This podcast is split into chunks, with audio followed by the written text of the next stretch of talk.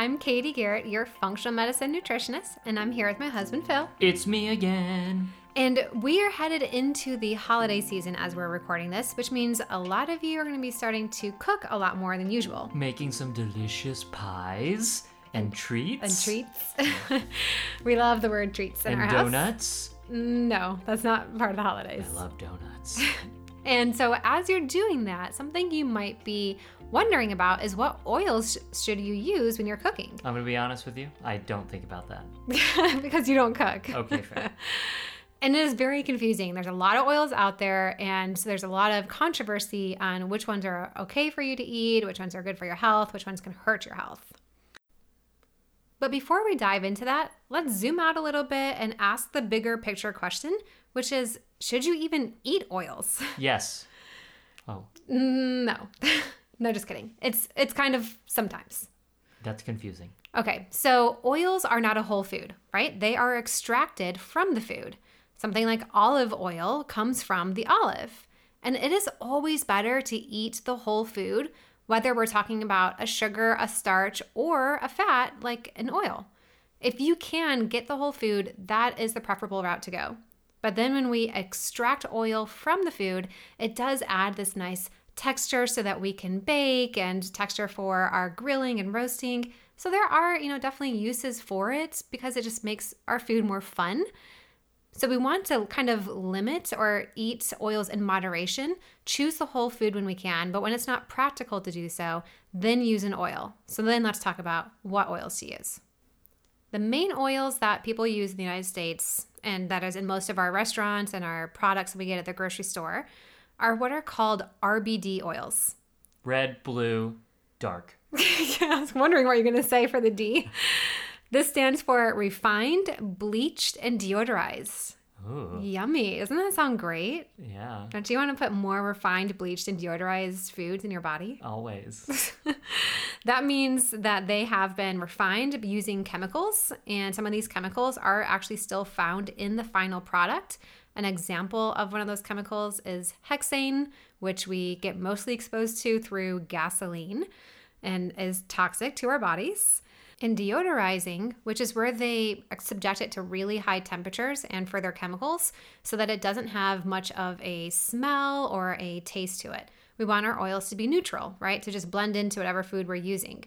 And therefore, they add these chemicals and extra processing in order to give us what we want. And also because when they heat it to such high temperatures to neutralize it, it creates oxidation, which means that the oil is actually rancid which is not good for our bodies. When we consume oxidized foods, it steals antioxidants from our bodies and creates more tissue damage.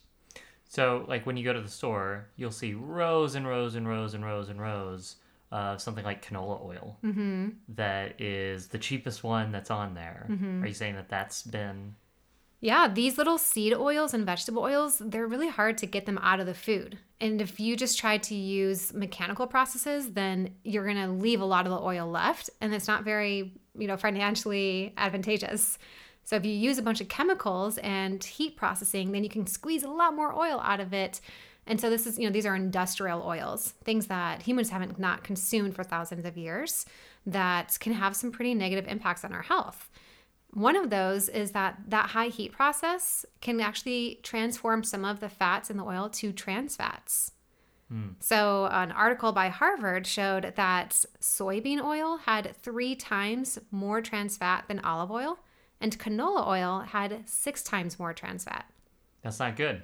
No. So, we've got chemicals, we've got pro-oxidants, and we've got trans fats. They don't say that on the bottle. No, they don't. What they do say on the bottle is sunflower oil, cottonseed oil, safflower. And you hear flower, and you think, oh, this is nice. It's natural. It's plants. It's made from flowers. yes. Um, corn oil, uh, soybean oil.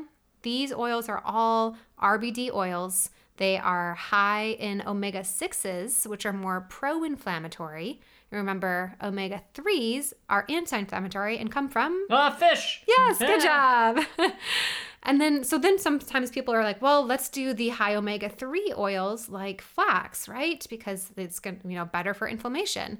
But flax oil is very easily oxidized. Like just by the process of being removed from the seed, it's now going to easily become rancid and it is rancid within weeks. So you really don't want to consume flaxseed oil, but you do want to consume flax seeds again, the whole food, not the extract whenever you can. Got it. Okay, so then we've got what should we have instead, right? So, what are the healthiest oils that we can have that are not RBD, which stands for Red, blue, disease. from dark nose disease? Yeah. stands for refined, bleached, and deodorized. Okay, so how do we get oils that are not those things? The healthiest oil, I'm sure you guys all have it in your head, you already know, is olive oil. There it is. No surprise. What you want to look for though with the olive oil is that it is cold pressed. So rather than being chemically processed, cold pressed means that they use an expeller machine to expel the oil out of it. So you probably have seen expeller press before, which is really good. But even expeller pressing produces some heat. It's half of the heat that's produced with that highly industrial process, um, but it's still there. And so cold pressing is like the the next step up from expeller press, where they limit the heat that's generated by the machine when they are expelling the oil. So, when you keep it nice and cold, you keep all of the antioxidants, all those wonderful healing nutrients in your oils. The concern with olive oil is that it shouldn't be heated at high temperatures. The antioxidants that are present actually do help to protect the oil from becoming oxidized. So, even though it doesn't have a very high smoke point, it actually is fairly safe to heat it at medium temperatures. Ah, so now we're getting into something I do know about because when Katie said I didn't cook earlier, she was lying. I do cook sometimes. Yes. So, what do you know about this topic? Well, so smoke point is the point at which you heat an oil to that it starts to break down mm-hmm. and cause bad things to happen. Yes. So that was a very scientific. if you put two if you put olive oil on the stove and you turn it on high and uh-huh. you leave it and it starts smoking, that's too far. yes, that is not good for your body or for your food. Therefore, we want to use olive oil, but at low to moderate temperatures, like on your salads or with moderate or medium heat cooking. What if you're going to use higher heat cooking? What foods or what oils have a higher smoke point? The number one go to would be avocado oil. Avocado oil is very high in the same omega 9 healthy mono unsaturated fats that olive oil is, but it has a higher smoke point. However, it also doesn't have as many antioxidants. Hmm. So you want the olive to be your go to. I will say that one of the reasons that I do like avocado oil when cooking above olive oil is that it has less of a flavor that's imparted into the food. Yeah. Like sometimes you can taste like, you know, it's oh this has got olive oil in it. Mm-hmm. You know, but um, avocado oil not so much. Yeah, it is more neutral. So if you need it for something neutral like eggs or something like that, you might want to use avocado oil, even if you're not using higher temperatures. Um, the thing to be careful with, though, when it comes to avocado oil, is that you really have to know your brand. Because unfortunately, there's been a few studies, Consumer Labs, UC Davis, where they've looked at brands and they found that they were adulterated. So the UC Davis uh, study, they looked at 22 brands of avocado oil, and six of them had those RBD oils we were talking about earlier in the avocado oil. Red, blue, disgusting. it keeps changing.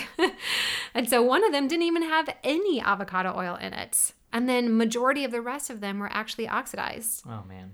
Fortunately, there is a brand called Chosen, and you can find it at every grocery store, at Costco. It's easy to find. And so choose the Chosen brand when you get your avocado oil. Ooh. The claw has chosen us. We are the one. Toy Story? Yeah. Nice. and then for other oils, so that's like your top two. Other oils are really because they have a specific purpose that you can't get with olive or avocado.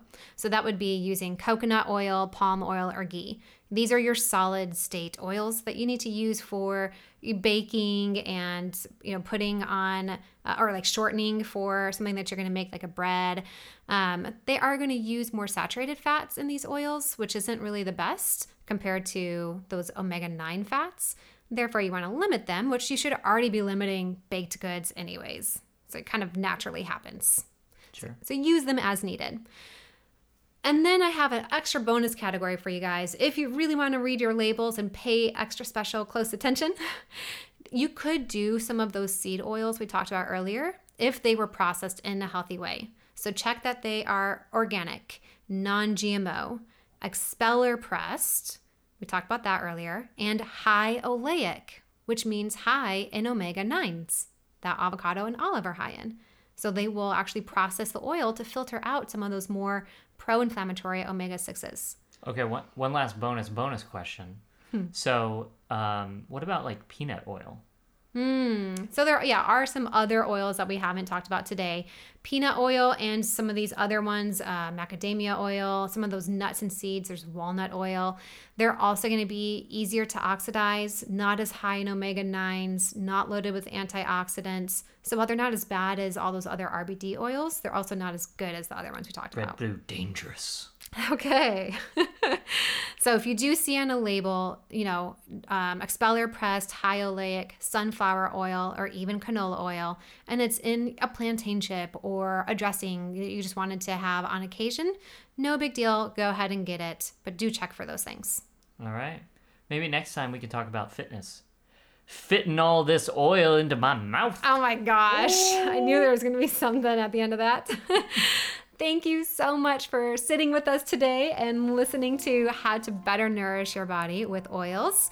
Start using water on your pans and see if you can reduce your oil intake. Oh boy. But otherwise, stick with olive or avocado. Okay.